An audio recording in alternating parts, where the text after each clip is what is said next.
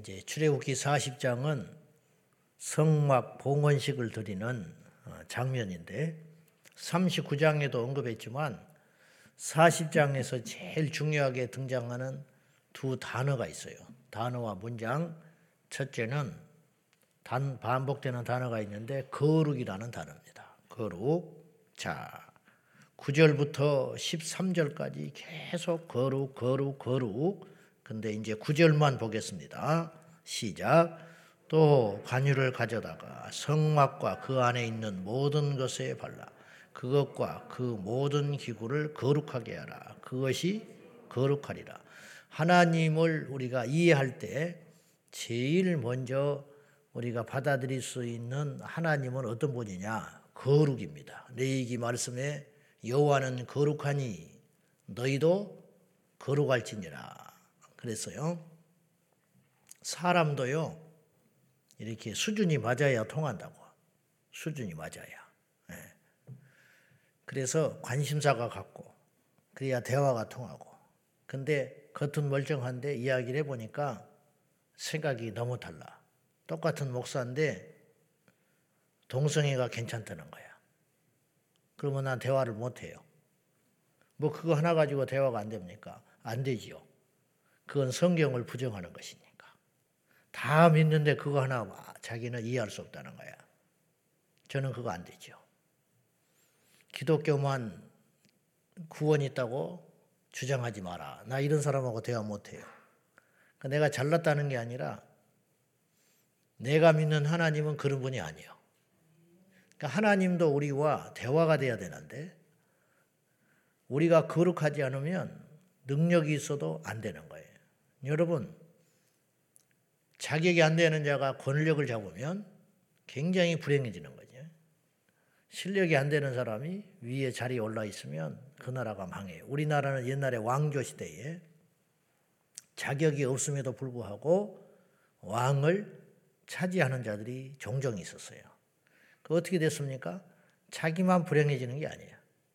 옛날에는 세습이 됐기 때문에 아버지는 똑똑했는데 아들은 또 그렇지 못한 자식들이 허다한 거예요.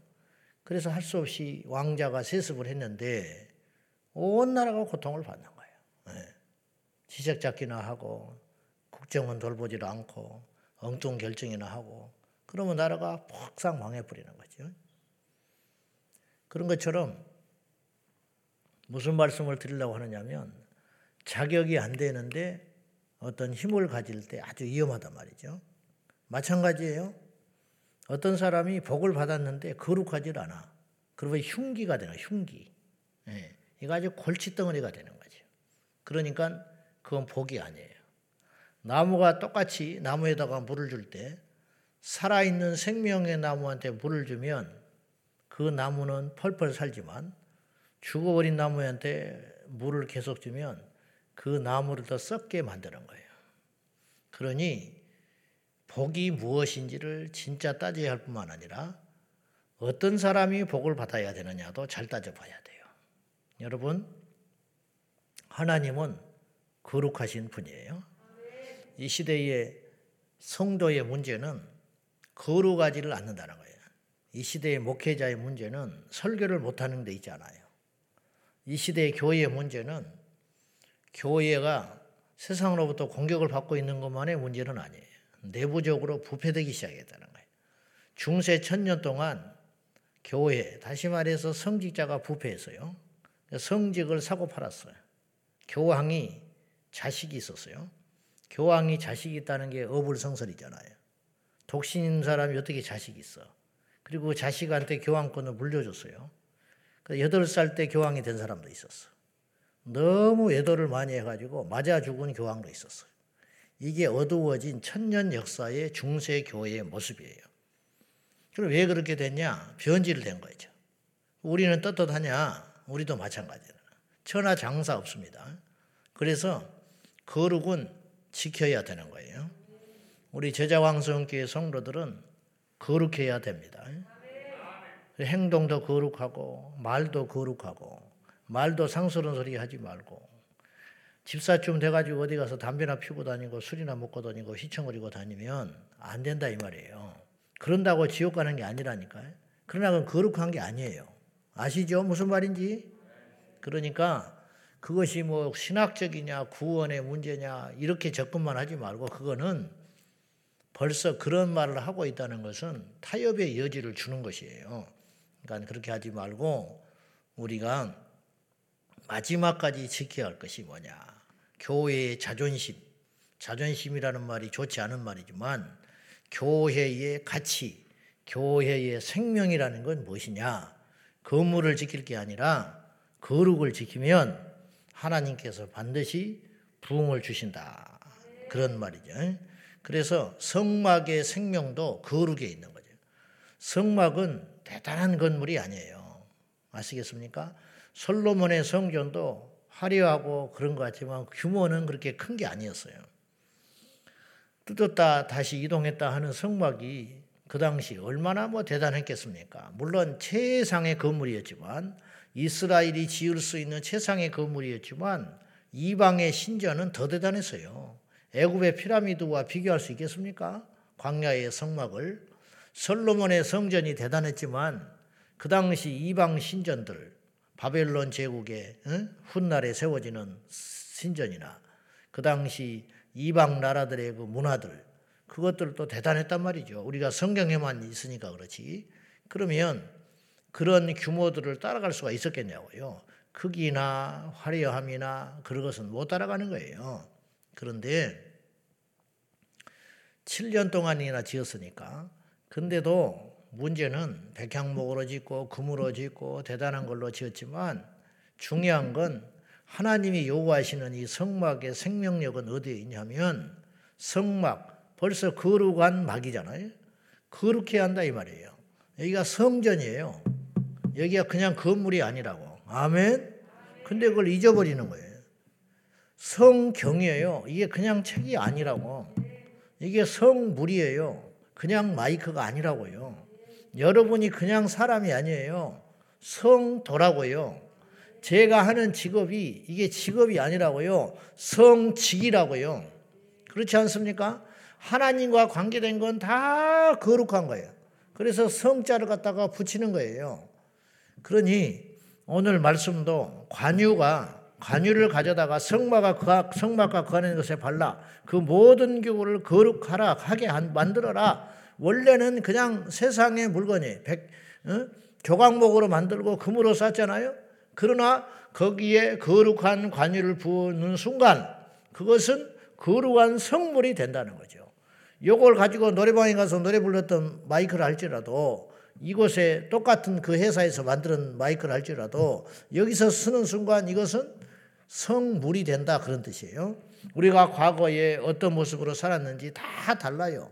과거에 우리가 화려하게 살았던 더럽게 살았던 착하게 살았던 그걸 다 떠나서 옛날 일은 다 지나간 것이고 예수의 피로 힘입어서 그리스도의 보혈로 우리가 영적인 눈이 안 떠져서 그렇지 자연의 눈으로만 보니까 나쁜 놈, 좋은 놈, 부자, 가난한 사람 그렇게만 보이지 영적인 눈을 뜨면 그리스도인은 두 종류밖에 없는 거예요. 뭐냐? 예수의 피를 뿌려서 적셔진 거룩하게 된 성도와 그렇지 못한 성도뿐이다 이 말이죠.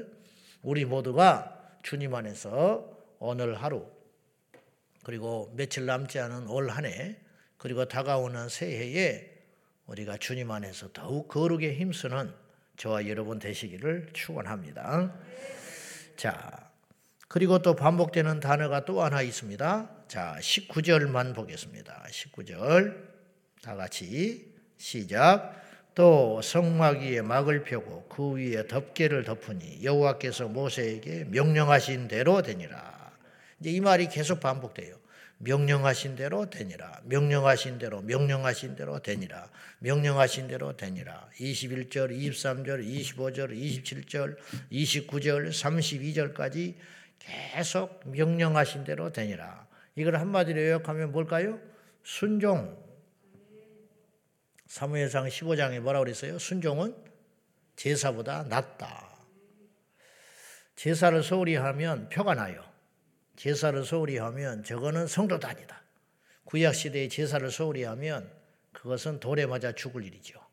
근데 순종은 보이질 않아요.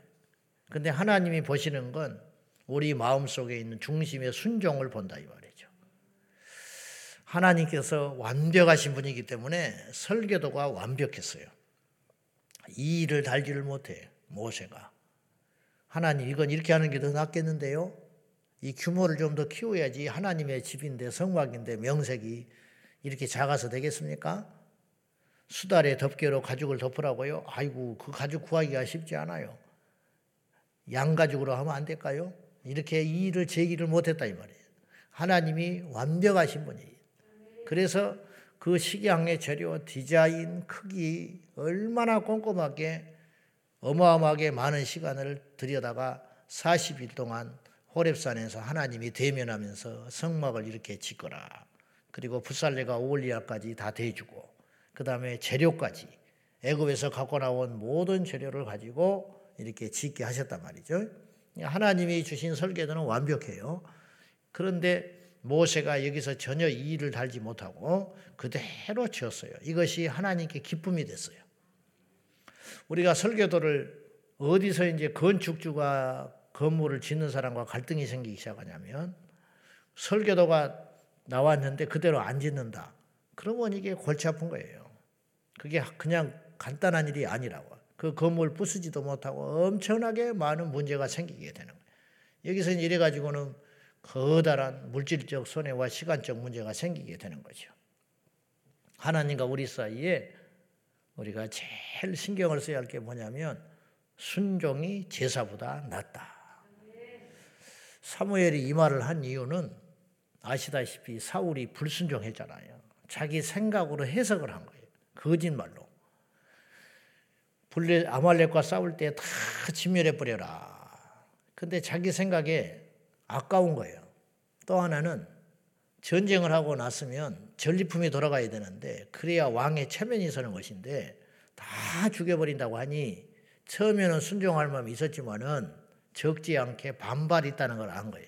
자기가 하나님보다 사람을 두려워하기 시작한 거예요. 여기서 불순종이 나오는 거예요. 그래가지고는 숨겨와가지고 하나님께 제사하게 하려고 가져왔다고 둘러댄 거죠. 그러니까 그 중심을 아는 거지. 하나님은 제사를 원치 않는다. 순종이 없는 제사는 필요가 없는 것이다. 사무엘이 그렇게 이야기하는 거예요. 그리고 버림받기 시작해요. 불순종하면 능력이 필요 없는 거예요. 왜 제멋대로 해석을 해? 에? 하나님이 말씀을 했으면 내키든 내키지 않든 힘이 되든 안 되든 최선을 다해서 순종하는 것이 믿음이라 이 말이죠. 믿음. 헛똑똑이들이 많아. 가만히 보면 말은 다 옳은 소리를 하는 것 같아. 논리적인 것 같아. 끝이 어떻게 되는지 알아요? 깨지는 거예요. 우리가 아무 생각이 없어서 그냥 있는 게 아니에요. 우리 성도들이 몰라서 가만히 있는 게 아니라 이 말이에요. 하나님의 말씀이니까 모두의 평화를 위해서, 교회를 위해서, 또 기도를 해보니까 내 생각이 맞지만, 내 주장이 옳은 것 같지만, 모두의 덕을 위해서, 또 하나님께서 참으라 하시니까, 순종하라 하니까, 순종하자. 이것도 순종하자. 내가 저 사람을 바꿀 수 있겠냐? 내가 교회를 바꿀 수 있겠냐? 그냥 하나님 앞에 침묵하면서 가보자. 그 사람이 복을 받는 것이지. 그리고 교회의 주인은 하나님이에요. 하나님이 알아서 해. 그 사람의 인생도 그 사람의 주인이 하나님이야. 내가 말한다고 고쳐집니까? 내가 그 사람한테 잔소리한다고 고쳐집니까? 내가 그 사람한테 충고한다고 고쳐집니까? 그 시간에 기도하는 것이 낫더라. 기도하는 것이 낫고 그러면 성령이 그를 바꾸실 것이고 네. 바울이 자기가 변했습니까? 바울이 누구한테 전도받고 변했어요? 하나님이 바꿔버리잖아요.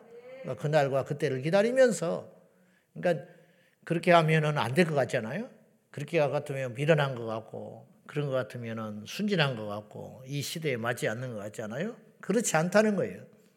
순종이 제사보다 나아요. 순종하는 건 결코 작은 믿음이 아니에요. 순종하는 것은 최고의 믿음이에요. 아브라함이 이삭을 바치잖아요. 그게 하루아침에 된 것 같습니까? 그렇지 않아요. 끊임없는 연단과 경험 실패. 아, 내가 고집 세워봤자 안 되더라는 거예요.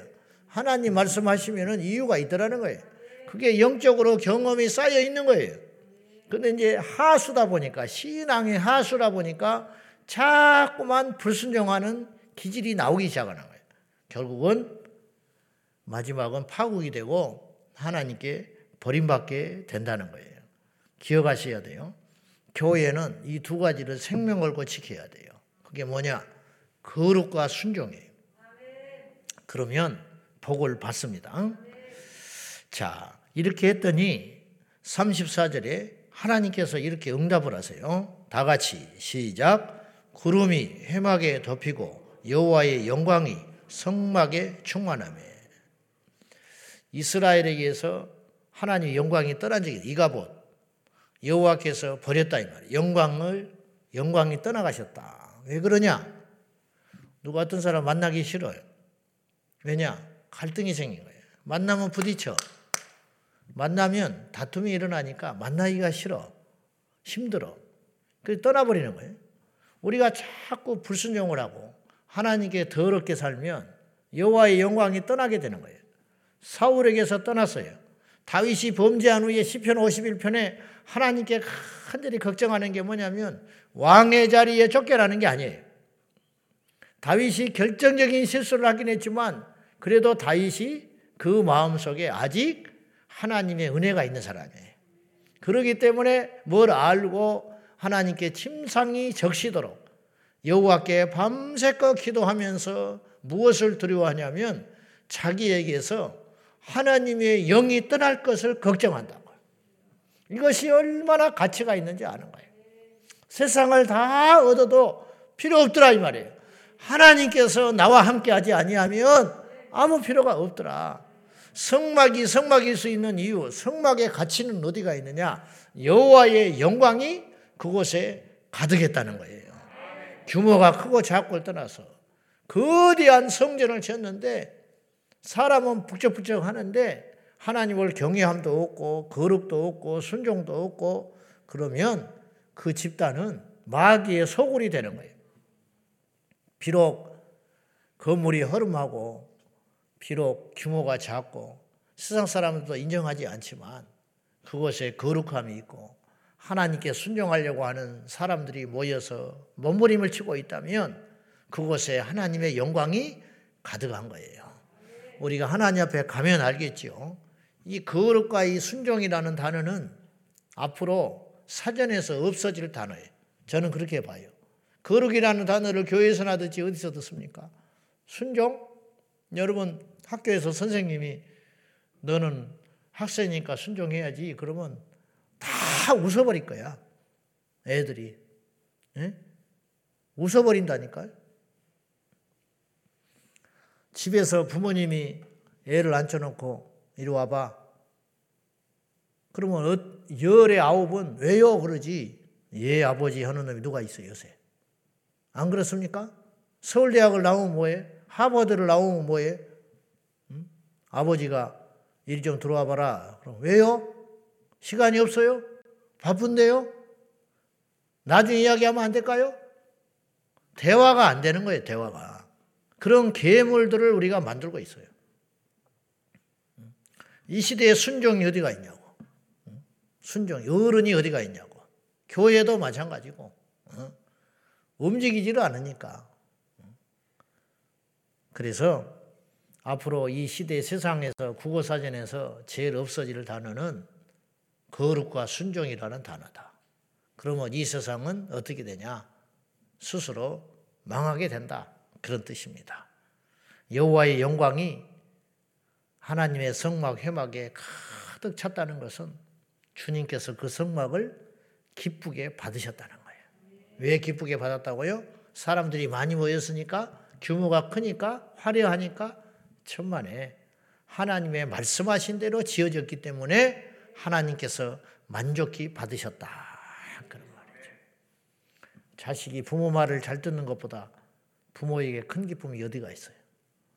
제자가 스승의 말을 잘 듣는 것보다 스승을 만족하게 하는 게 뭐가 있습니까? 여러분, 고깃국에 날마다 산의 진미를 올리는데 삐죽거리고 말 안 듣으면 그게 무슨 필요가 있습니까?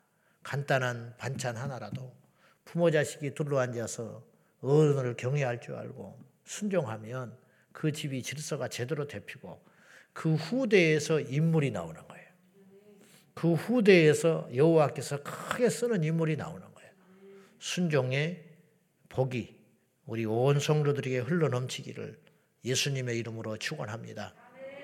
마귀는 에베소서 2장에 누구한테 역사하냐, 누가 건드리기가 쉽냐, 어떤 틈을 타고 들어오느냐, 누가 마귀가 사로잡고 사용을 하느냐, 불순종의 아들들 가운데 역사하는 영이다.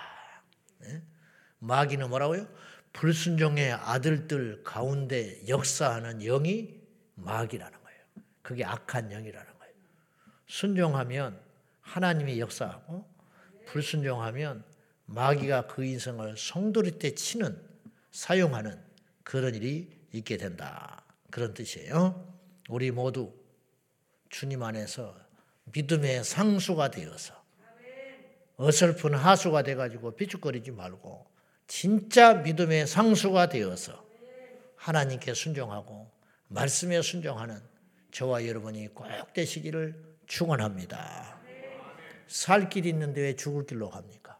살 길은 순종의 길, 죽을 길은 불순종의 길. 우리 평생에 절대로 망할 길, 죽을 길, 어둠의 길, 자청해서 가지 말고 사는 길, 살리는 길, 생명의 길, 순종의 길을 걸어가는 저와 여러분 되시기를 예수님의 이름으로 축원합니다. 중세에 이런 어, 유명한 예화가 있어요. 중세에 유명한 수도사가 있었대. 근데 그 제자가 되려고 난리라는 거예요. 제자가 되려고. 근데 아무나 안 받아줘. 어느 날 동네에서 때를 지어서 그 수도사에 제자가 되겠다고 먼 행렬을 해가지고 먼 순례의 길을 겪어서 그 수도원에 도착한 거예요. 소소한 그 수도원에 갔더니 그 수도원 그 스승이 사환만 두고 어디 멀리 출타를 했어요. 근데 그가 제자가 그들이 제자 되기를 원하니 사환이 이렇게 말을 했어요. 저 밭에 가서 배추를 거꾸로 심으시오 그랬어. 그 스승이 그렇게 말을 하고 갔다는 거예요. 제자가 되려거든 그것부터 하라고 그랬다는 거예요. 근데 시간이 지나서 나중에 수도사가 돌아왔는데 한 명만 제자로 뽑았어요. 그 한 명이 누구냐? 다른 사람들은 똑똑해가지고 배추를 전부 제대로 심어놨어요. 근데 한 사람은 배추를 멍청해서 하란 대로 거꾸로 심어놨어요. 동료들이 막 비웃었어요. 근데 거꾸로 심어놓은 그 사람만 제자로 거둬줬다는 거예요. 이게 말이 안 되는 소리 같은데 우리는 너무 똑똑해서 온전히 심뿐만 아니라 쓸데없는 다른 거에 다 심어놓을 거야. 그러면 제대로 심는 게 어려우냐, 거꾸로 심는 게 어려우냐. 거꾸로 심는 게 백배, 천배는 어렵다. 순종은 어렵지만 그 결과는 이루 말할 수 없이 가치가 큰 것입니다. 성경에 보시오. 누가 다 복을 받았는지 순종하는 자에게 여호와의 영광이 가득합니다. 그래서 이제 마지막에 오늘 38절 한번 봐요. 자, 시작. 낮에는 여호와의 구름이 성막 위에 있고 밤에는 불이 그 구름 가운데 있음을 이스라엘의 온 족속이 그 모든 행전하는 길에서 그들의 눈으로 보았더라. 근데 이 구름이 성막에서 피어올라요. 여러분 구름이 땅에서 올라옵니까? 하늘에서 있지. 근데 이 구름은 여호와의 영광의 상징이에요. 이스라엘 백성들에게 강림하실 적에 하나님이 구름과 함께 오신다고. 그래서 하나님의 형체를 못 보게 만들어요. 보는 순간 죽어요. 이 구름은 여호와의 영광을 상징하는 것인데 이 구름이 성막에서 피어오르면 이스라엘 백성들이 밥을 먹다가도 짐 싸야 돼. 안 그러면 죽어 광야에서. 밤이나 낮이나 지금 이스라엘이 어디를 갈지 모르잖아요. 광야에서. 목적지는 가나안인데 가나안에 가기 위해서 이들이 훈련받고 연단받는 중에 있는데 사흘길이면 들어갈 바삐 가면 사흘길이면 간다는 거야 애굽에서 나와서 근데 자격이 안 되니까 뺑뺑뺑 돌리면서 성막 짓고 말씀으로 율법으로 훈련시키는 중인데 이스라엘이 이제 어디로 가야 할지 무엇을 해야 할지는 모를 적에 그 첫 시작이 어디서 시작되냐면 성막에서 구름이 피어오르면 그곳이 아무리 좋아도 짐 싸서 떠나야 하는 것이 이스라엘의 운명이었다 이 말이에요. 이렇게 40년을 산 거예요. 이렇게. 근데 그 인생이 불안한 인생 같지만 그 인생이 가장 안전하고 보장받은 인생이라는 거예요. 누차 말하지만 이스라엘은 광야에 사는 동안에 굶어 죽은 자가 한 명도 없었어요. 굶어 죽은 사람 하나도 없었지요. 그리고 목말라 죽은 사람 하나도 없었어요. 근데 불순종하고 원망하고 불평해서 죽은 사람은 셀 수도 없이 많아. 그래서 신명기서 이스라엘이 가나안을 목전에 두고 모세가 죽기 전에 마지막으로 설교할 적에 신명기 8장에 사람이 떡으로만 살 것이 아니고 여호와에서 입에서 나오는 모든 말씀으로 살 것이니라. 지금 이 설교를 듣고 있는 세대는 광야 세대예요. 광야의 어린아이나 광야에서 태어난 세대. 성인들은 다 죽었어요. 40년의 시간이 흐르면서. 불순종의 시대는 다 가고. 근데 과거의 역사를 설명을 하는 거예요. 그래서 두 번째 설교, 신명기. 두 번째 설교를 하는데 모세 왈 사람이 하나님께서 너희들에게 만나를 왜 줬냐? 과거에도 앞으로도 없을 만나를 주신 이유는 사람이 떡으로만 사는 존재가 아니야. 하늘에서 내리는 진짜 떡, 수고도 아니하고 길쌈도 아니하고 노력도 하지 않지만 하나님의 은혜로 100% 주셨던 그것으로도 너끈히 살아갈 수 있어. 땅 파서 사는 인생이 아니야. 하늘만 쳐다봐도 살 수 있어. 주님이 그렇게 말씀하시는 거예요. 그리고 너희가 스스로 증거하지 않았냐. 너희 옷이 떨어지지 않았다. 40년 동안. 이게 놀라운 일 아닙니까? 이런 옷이 아니요. 그 당시 옷이 얼마나 약했겠어요. 발이 부르트지 않았어. 40년 동안 광야를 걸어 다니는데 한 명도 물집 하나 잡히는 사람이 없었다는 거예요. 이게 기적이에요. 그렇게 보호해주고 지켜주지 않았냐. 염려하지 마. 하나님만 바라봐. 하나님만 쳐다봐. 말씀에만 순종해. 그래도 너끈히 살아갈 수 있어. 너희들의 노력과 너희 힘으로 먹고 사는 인생이 아니야. 하나님의 입에서 나오는 말씀으로 살아야 넉넉히 살아갈 수 있어. 그렇게 모세가 이야기하는 거예요. 우리는 하나님만 바라보면 돼요. 제가 교회에 미쳐가지고 사춘기를 보내니까 우리 형님이 어느 날 답답해가지고 야 작작 미쳐라 그러면서 교회 가면 떡이 나오냐 밥이 나오냐 그래요. 가만히 듣고 있었어. 근데 가끔 그 이야기를 해. 교회 가면 떡이 나오냐 밥이 나오냐 나한테 그러는 거예요. 그래서 내가 교회 가면 떡도 주고 밥도 줘. 그러니까 그 뒤로는 이제 쏙 들어갔어. 교회 가니까 떡 주더라고. 내가 그래서 추수감사절 때 떡 줍디다. 밥도 줍디다.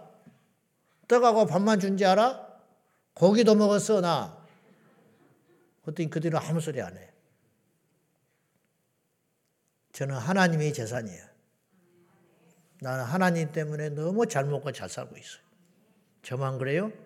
여러분도 다 그래요. 우리는 하나님을 내 토지로 삼고 하나님의 이름을 내 양식으로 삼고 하나님의 이름을 나의 마지막 생명선으로 안고 살아가는 자가 복이 있다.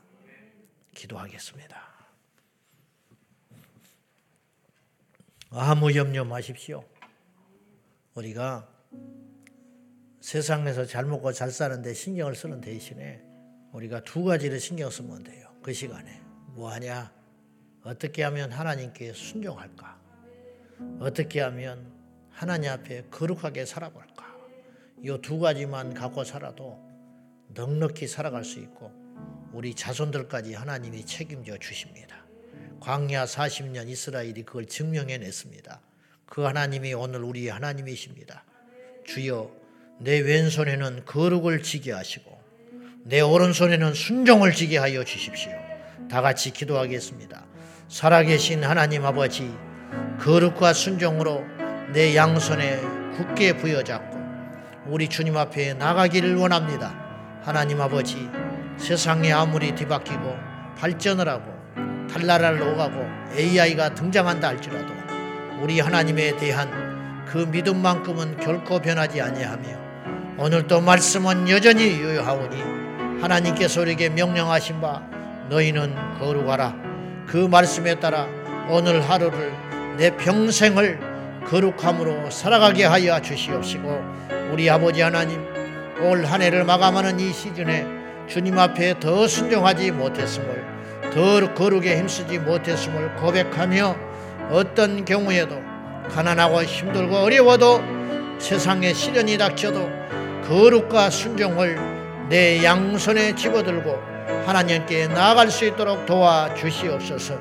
내가 거룩하니 너희도 거룩하라. 순종이 제사보다 나으니 성경의 모든 복받은 인생들은 잘난 인생이 아니라 뛰어난 인생이 아니라 능력 있는 인생이 아니라 힘쓰고 노력하는 인생이 아니라 하나님의 말씀에 순종하는 인생이 복을 받았음을 고백하게 하여 주시고 세상의 환경과 조건을 뛰어넘는 전능하신 하나님 아버지 광야 40년 동안 굶어 죽지 않게 하시고 옷이 떨어지지 않게 하시고 발이 부르트지 않게 인도하신 아버지 하나님 오늘도 그 하나님이 우리 하나님이 되어 주셔서 인도하여 주시옵소서. 주여 감사합니다. 하나님 아버지 이 아침에도 다시 한번 우리의 본능을 말씀으로 짓누르며 주님 앞에 결단하오니 우리 양손에 거룩과 순종을 손에 쥐고 평생을 달려가게 하여 주시옵소서. 아무리 어렵고 힘들어도 아무리 귀하고 높아져도 여호와께 성결하게 하시고 하나님의 말씀 앞에 100% 순종하며 나아갈 수 있도록 도와 주시옵소서. 무지한 자가 순종하는 것이 아니고 믿음의 상수가 순종하는 줄로 믿습니다. 세상에 폐역하고 완악한 이 시대에 우리 자신의 영과 혼과 육을 지켜 날마다 거룩에 힘쓰는 우리 제자 광성교의 모든 성도들이 되게 하여 주시옵소서. 여기까지도 오신 아버지 하나님, 마지막 한 주를 지내면서 내년에 다시 한번 주님 앞에 달려갈 것을 결단하오니 우리 사랑하는 모든 성도들에게 하나님의 크신 은혜와 능력으로 역사하여 주시옵소서. 예수님의 이름으로 축복하며 기도하옵나이다. 아멘. 주여, 주여, 주여. 살아계신 하나님 아버지, 거룩하게 하소서. 아버지 하나님 말씀에 순종하게 하여 주소서. 거룩과 순종을 양손에 짊어지고 주님 오시는 날까지 지치지 않고 달려가도록 주여 이 부족한 종을 붙잡아 주시고 우리 성도들을 붙잡아 주시고